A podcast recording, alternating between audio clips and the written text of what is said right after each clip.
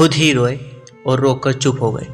ये सोचकर कि आज कोई अपना होता तो रोने ना देता। एक इंसान को धोखा देकर, दूसरे इंसान को खुश करना ही सबसे बड़ा धोखा है। इसे भगवान भी माफ़ नहीं करते। दूसरों की ज़िंदगी में अपनी जगह ढूंढना बंद कर दो।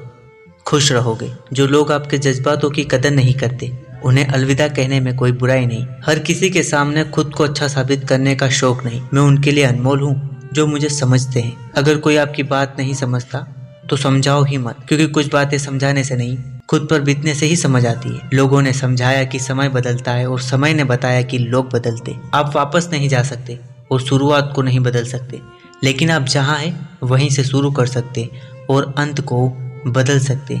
जमाने की नज़र में थोड़ा सा अकड़ कर चलना सीख लो। मोम जैसा दिल लेकर फिरोगे तो लोग जलाते ही रहेंगे। मुसीबत के वक्त बहुत से अपने ऐसे भी होते जो हमारी मदद करने की बजाय हमें और नीचे गिराने की कोशिश करते। घमंड से भी अक्सर खत्म हो जाते हैं कुछ रिश्ते।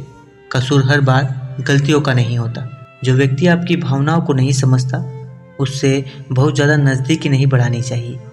सबसे ज़्यादा दर्द तब होता है जब बिना गलती के लोग हमें गलत समझ लेते हैं। रिश्तों को जोड़े रखने के लिए कभी अंधा, कभी बहरा तो कभी गूँगा होना पड़ता है। अगर वो आपको याद नहीं करते तो आप याद कर लीजिए। रिश्तों को निभाते वक्त मुकाबला नहीं किया जाता।